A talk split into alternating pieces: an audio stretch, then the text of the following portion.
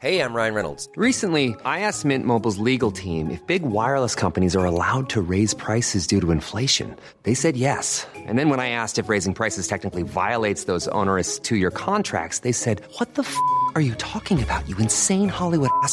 So to recap, we're cutting the price of Mint Unlimited from $30 a month to just $15 a month. Give it a try at mintmobile.com slash switch. $45 upfront for three months plus taxes and fees. Promo rate for new customers for limited time. Unlimited more than 40 gigabytes per month. Slows. Full terms at mintmobile.com. Bonjour à toutes et à tous et bienvenue dans ce Morning Mood. Nous sommes le lundi 7 novembre. J'espère que vous avez passé un excellent week-end. Il est 6h12 du matin. J'espère que, bah, j'espère que vous avez bien profité, que vous avez bien rechargé les batteries, parce qu'il va y en avoir besoin. Il va y en avoir besoin cette semaine parce que il y a quand même beaucoup euh, d'éléments et notamment un en particulier. Vous l'avez probablement vu et vous le savez déjà probablement. Euh, merci d'ailleurs pour votre accueil concernant le, le débrief hebdo ce week-end encore une fois. Je rappelle que cette semaine, je ferai peut-être un, un podcast dédié un peu aux réponses aux questions parce que j'en ai pas mal et du coup je risque de prendre beaucoup beaucoup de retard. Donc je sais pas. Soit je l'ai fait de manière progressive et je me force à en faire une tous les matins soit euh, soit je ferai un podcast dédié qu'à ça. Voilà. Euh, alors ne tournons pas autour du pot. Sinon on va dire oui mais Xav raconte sa life machin etc t'as passé un bon week-end pas un bon week-end. Oh, arrête c'est bon de nous saouler.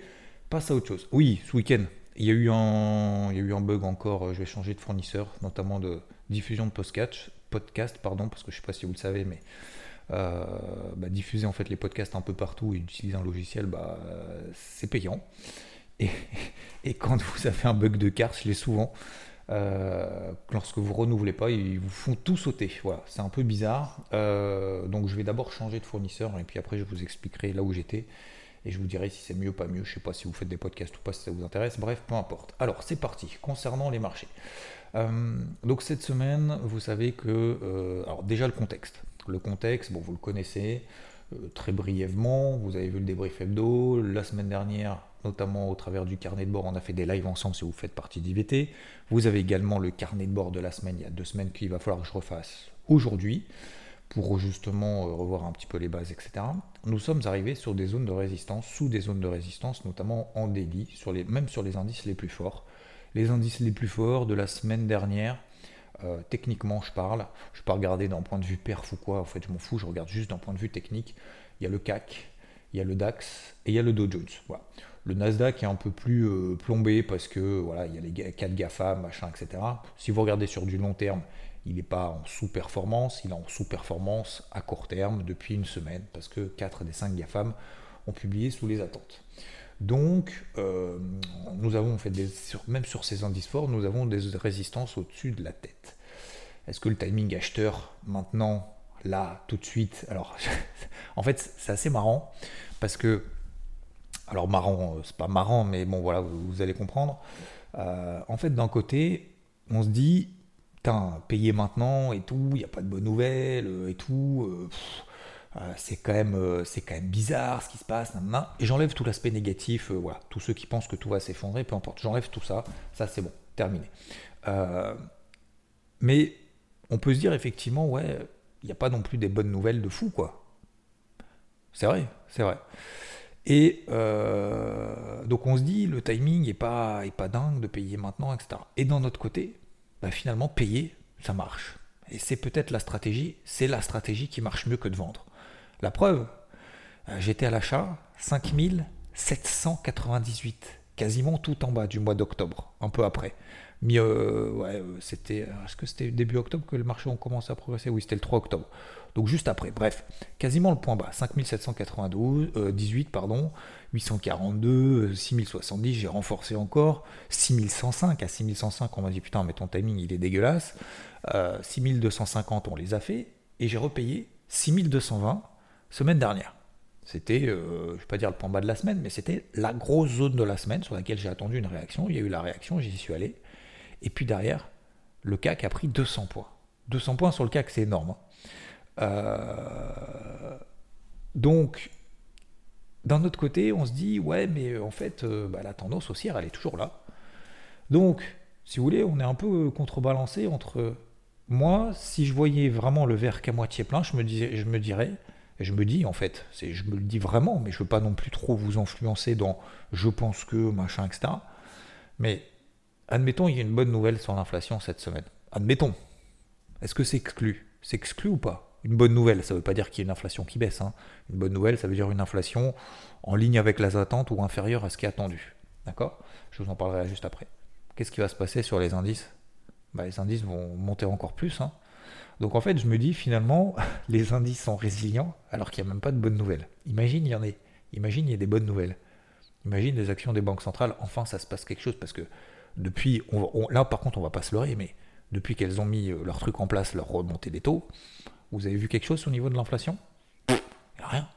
Rien. Il n'y a pas eu de baisse d'inflation. Alors peut-être que elle augmente moins rapidement que prévu grâce aux remontées des taux. Mais bon, ça, on peut pas le savoir puisqu'elles l'ont déjà fait. Donc on ne peut pas faire le scénario. Euh, admettons, ils ne les avaient pas relevés. Peut-être qu'on serait une inflation à 15%. J'en sais rien. Ça, on n'en sait rien. Bref. Mais la réalité, c'est que l'inflation ne baisse pas. Et que pour autant, les marchés, ils font quoi en hebdo? Bah, ils sont dans des ranges, vous regardez le CAC, vous regardez le DAX. Alors effectivement, oui, il y a des indices qui ont bavé un petit peu plus, comme le Dow Jones par exemple. Effectivement, fin septembre, il est passé sous les 30 euh, 000. Bah, là, on est à 32, 30, 32 400. On est à combien par rapport au plus haut historique Vous avez regardé ou pas? Hashtag bear market. On est à 13%. Si le Dow, le Dow Jones prend 13% par rapport à maintenant, on est sur les, le plus haut historique. On est en bear market là, franchement? Enfin, bref. Je passe cet épisode-là parce que moi je comprends pas en fait, je comprends pas, je n'arrive pas à comprendre. C'est pas grave. Euh, donc voilà, donc c'est pour ça que je, vous dis, je suis un peu, je suis un peu contrebalancé entre effectivement, me disant effectivement, bah, le timing, euh, voilà, on est sous des zones de résistance, ça a bien monté, il n'y a pas de bonnes nouvelles, machin, etc. Putain, et d'un autre côté, bordel, excusez-moi, mais même moi, je suis encore en position à l'achat sur le CAC. Hein. J'ai payé la semaine dernière à 6220, je me suis dit, mais 6220, tu, tu penses vraiment que le CAC il va péter les 6004, il va aller à 6005 là euh, dans les prochains jours? En une journée, il a fait quasiment. C'est pas fou donc la preuve qu'effectivement, bah, travailler en fait les tendances euh, sans vraiment trop dans temps tergiverser, bah, moi c'est ce que je me dis depuis deux semaines finalement. Alors j'essaye de comprendre, bien, enfin j'essaye de comprendre, je ne sais pas si je comprends ou pas. J'essaye de comprendre et vous donner justement tous les éléments que je vois, la calmie sur le dollar, la calmie sur le taux à 10 ans et tout. Mais finalement, finalement, bah, ça se passe bien en fait. Finalement, ça se passe bien. Bref, cette semaine, donc je vous disais, voilà, ça c'est à peu près le contexte. Euh, pas de bonnes nouvelles plus que ça, etc. Et donc cette, semaine, donc je vous le disais, l'inflation. C'est grosso modo, euh, attendez, je vais mettre un petit peu plus de chiffres. Euh, alors je vais pas simplifier, ouais non même, c'est le seul chiffre de la semaine attendu, c'est jeudi. Voilà. Jeudi, tac tac tac, 13h30, est-ce qu'on est passé en...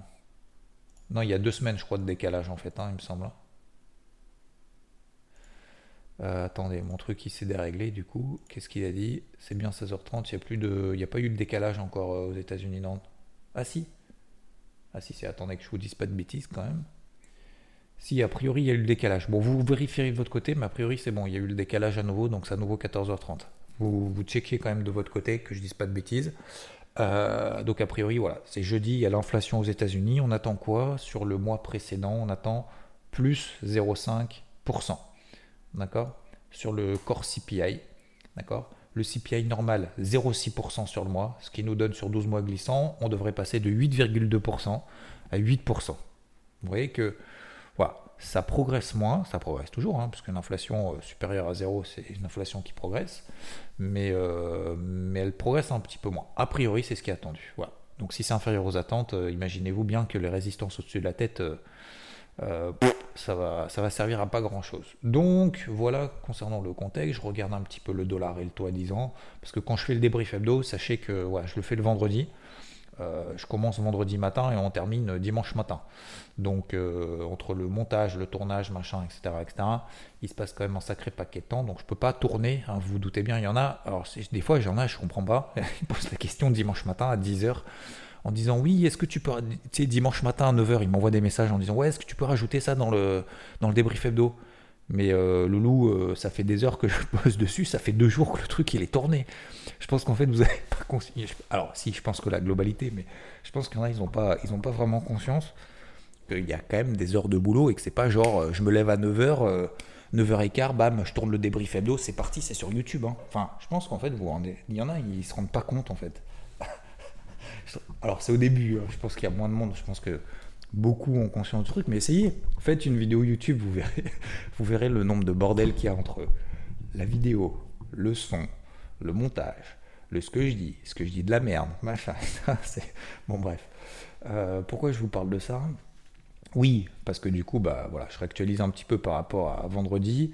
Euh, alors, il n'y a, a rien eu de plus. hein. De toute façon, ça ne change pas mon avis global sur la question. Ça monte, ça baisse, peu importe. Vous savez, le but, c'est de prendre un petit peu de recul. Bon, bah, le taux à 10 ans est flat. Euh, le dollar américain, alors c'est assez étonnant parce que du coup, on a un dollar américain qui s'est bien replié vendredi.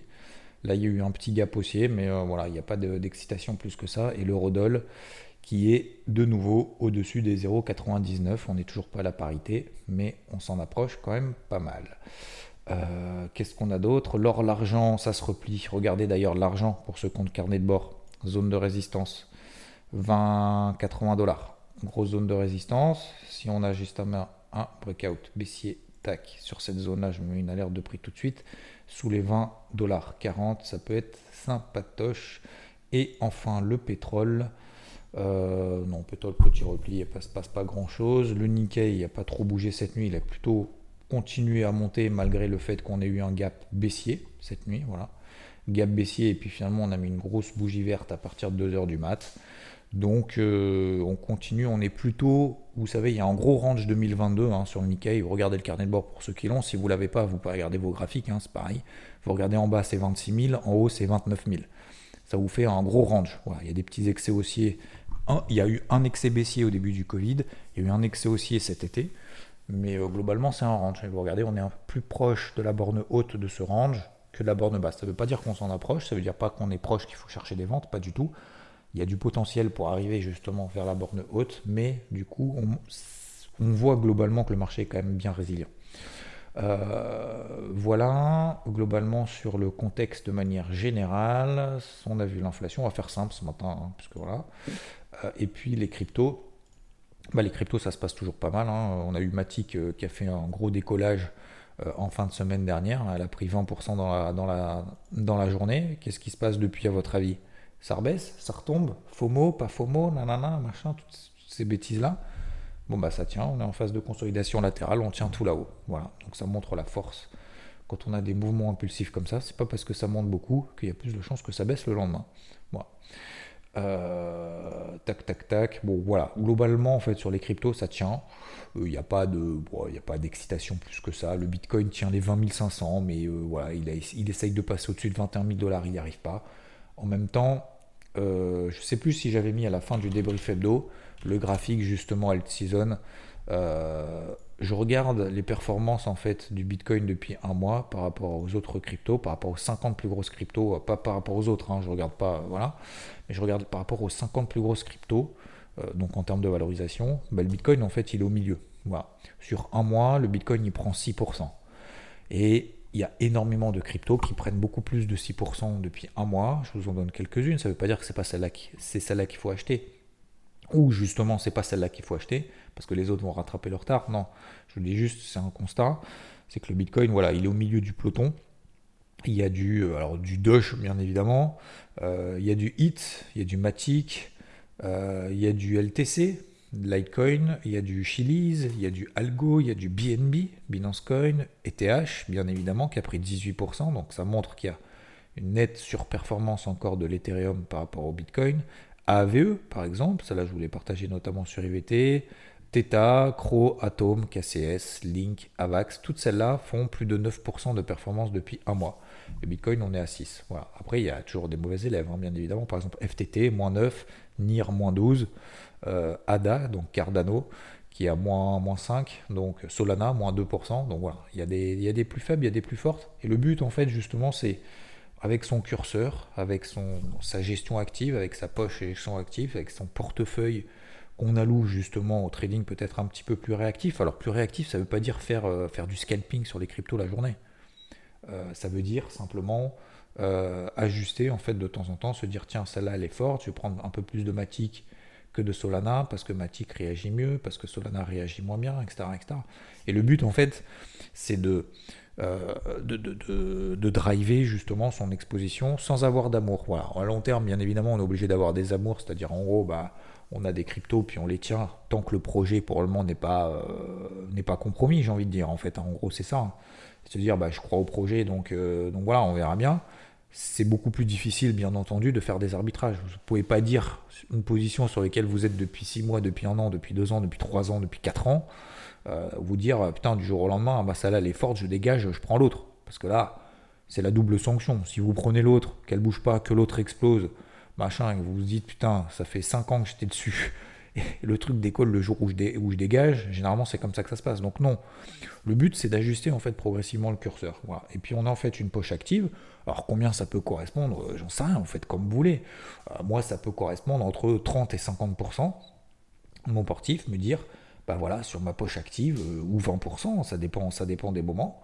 Bah, je prends un peu de long terme, je fais un peu plus d'actifs parce que je vois qu'il se passe des choses intéressantes. Vous voyez Ça ne veut pas dire que je remets en cause un projet. Euh, je dis n'importe quoi, j'ai du Ethereum à long terme, d'accord euh, sur, une, grosse partie de mon portif. Bah, Qu'est-ce que je fais quand je vois qu'il y a un peu plus d'activité à court terme et qu'il y a plein de trucs qui partent dans tous les sens et que j'ai pas non plus derrière moi un puits illimité de fonds hein. Donc, euh, donc qu'est-ce que vous faites? Alors, soit vous remettez, vous augmentez votre capital, ça c'est la solution la plus simple. Et puis du coup, bah, avec l'argent que vous mettez, vous renflouez entre guillemets, et ben en fait vous prenez de la gestion active, ça c'est la solution la plus facile. Mais sinon, sinon, euh, qu'est-ce qu'on fait? Bah, on prend un peu de long terme. Donc c'est pas parce que je sors un peu d'Ethereum pour prendre du, euh, je n'importe quoi, du AVE, du QNT ou du, ou du n'importe quoi ou du Matic, bah ça ne veut pas dire que je crois plus en Ethereum et que je crois plus en Matic. Ça veut juste dire que j'alloue en fait mon curseur progressivement. C'est pas facile à faire, d'accord? Parce qu'il y en a beaucoup qui se disent moi je fais du long terme, euh, j'en ai rien à foutre. Je, ne veux surtout pas sortir de l'Ethereum parce que justement ce que je disais tout à l'heure, si l'Ethereum explose, que je prends la place du QNT, que QNT bouge pas, voire même que je perds de l'argent, parce que c'est tout à fait possible. Hein. Euh, je perds de l'argent parce que bah, je dois couper ma position en perte et que finalement Ethereum entre temps elle prend 20%, ce qui est tout à fait possible bah, je, suis, alors je vais dire un gros mot, mais je vais éviter.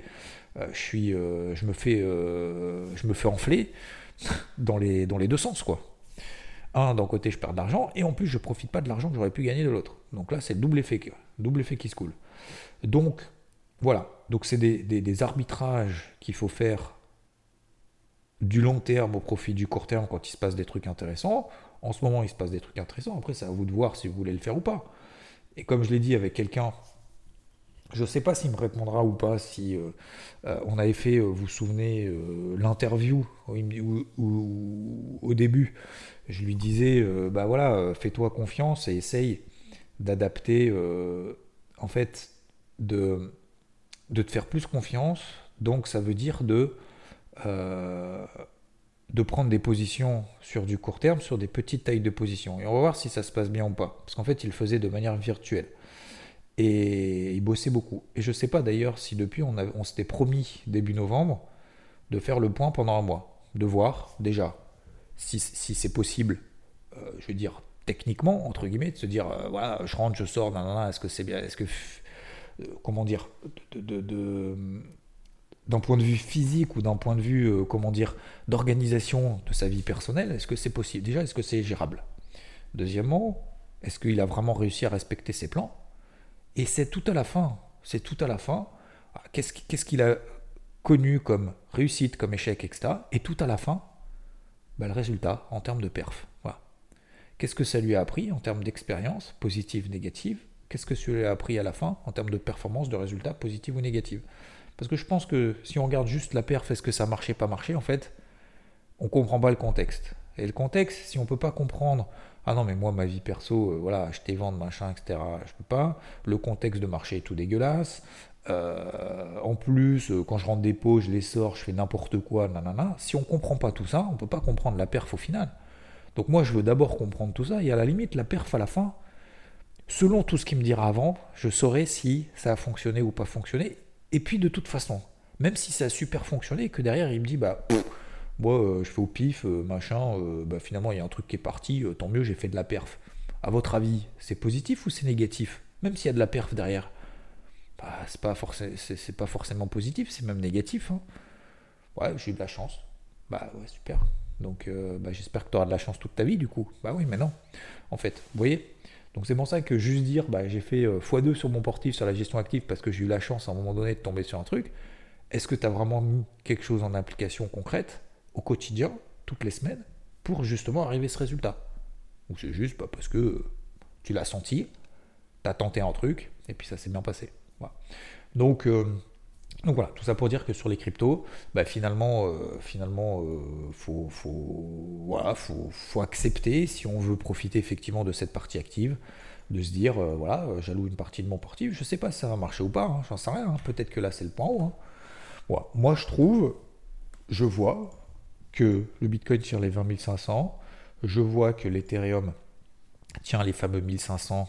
Alors c'était 1420 avant, maintenant c'est 1500, c'est la MM20 daily, vous le savez si vous avez vu le débrief hebdo.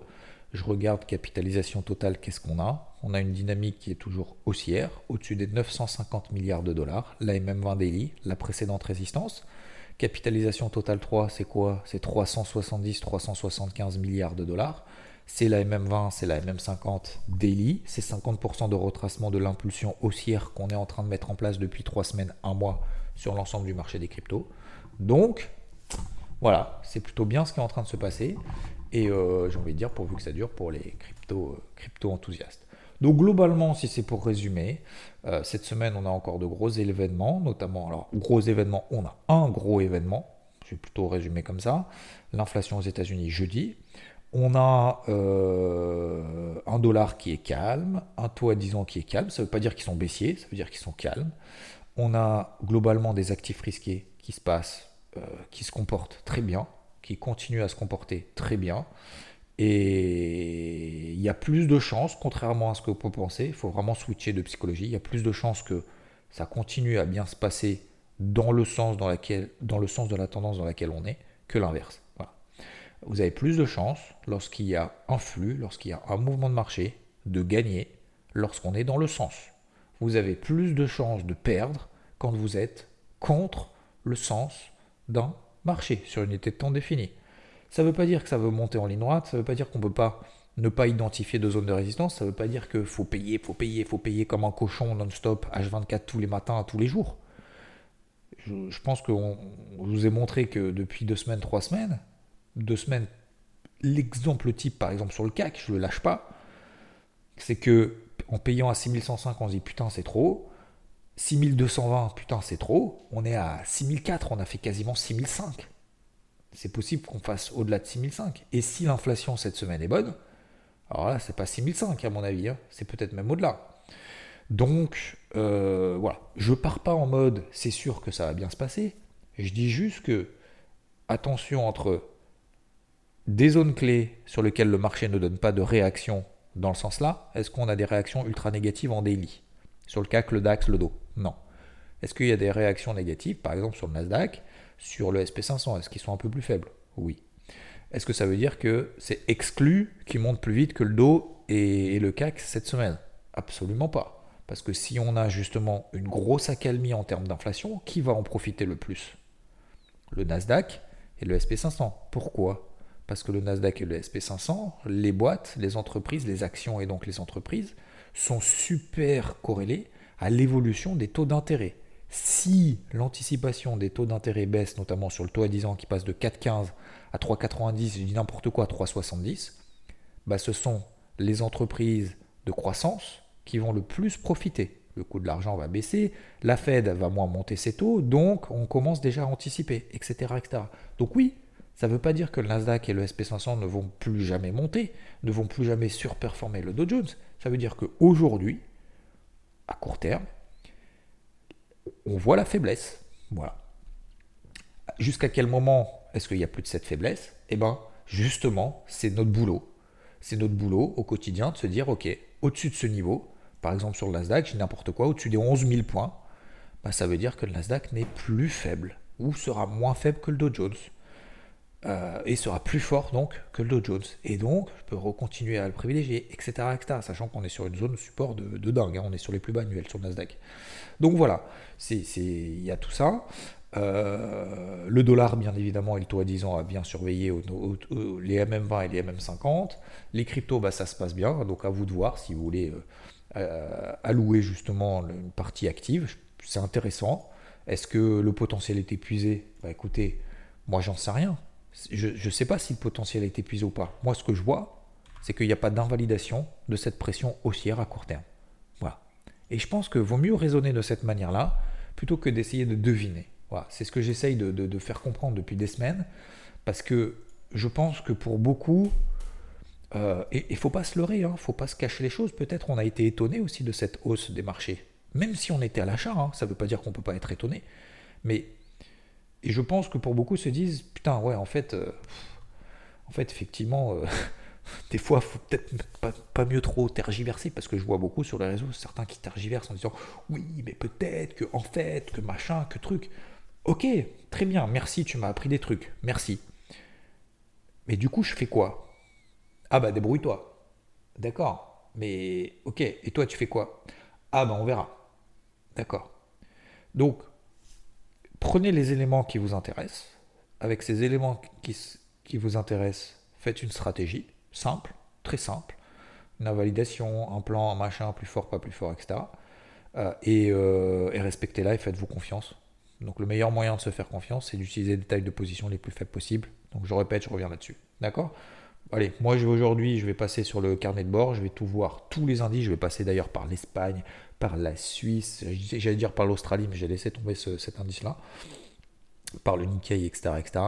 Comme ça, ça permet justement de revoir un petit peu les zones, clés. Je vous en ai donné quelques-unes euh, vite fait, notamment dans les briefs hebdo, hein, 3-4 enfin 2-3 plutôt, pardon. Sous ces zones clés-là, euh, bah, ça veut dire notamment par exemple sur le Dow Jones, si on devait passer sous les 31 700 points, c'est qu'il y a un problème. On est à plus de 32 400. Si on passe sous 31 700, ça veut dire que bah, à nouveau il y a un problème, qu'on échoue effectivement sous les zones de résistance, sous les 33 000, 33 250. Et donc à ce moment-là, bah, je revois ma copie et peut-être même que je passerai vendeur, hein. c'est tout à fait possible. Pour le moment, c'est pas le cas, ça se passe bien. Je vous souhaite une excellente journée, une excellente semaine. Merci pour vos messages. Je ne fais pas plus long sur les merci parce que sinon je vais me faire taper dessus. Et, euh, et je, vous, je vous dis à plus. Ciao, ciao. When you make decisions for your company, you look for the no-brainers. And if you have a lot of mailing to do, stamps.com is the ultimate no-brainer. It streamlines your processes to make your business more efficient, which makes you less busy. Mail checks, invoices, legal documents, and everything you need to keep your business running with Stamps.com. Seamlessly connect with every major marketplace and shopping cart. Schedule package pickups and see your cheapest and fastest shipping options from different carriers. With rates up to 89% off USPS and UPS rates. And with the Stamps.com mobile app, you can take care of mailing and shipping wherever you are. Make the same no-brainer decision as over 1 million other businesses with stamps.com. Sign up with code program for a 4-week trial plus free postage and a free digital scale. No long-term commitments or contracts. That's stamps.com. Code program.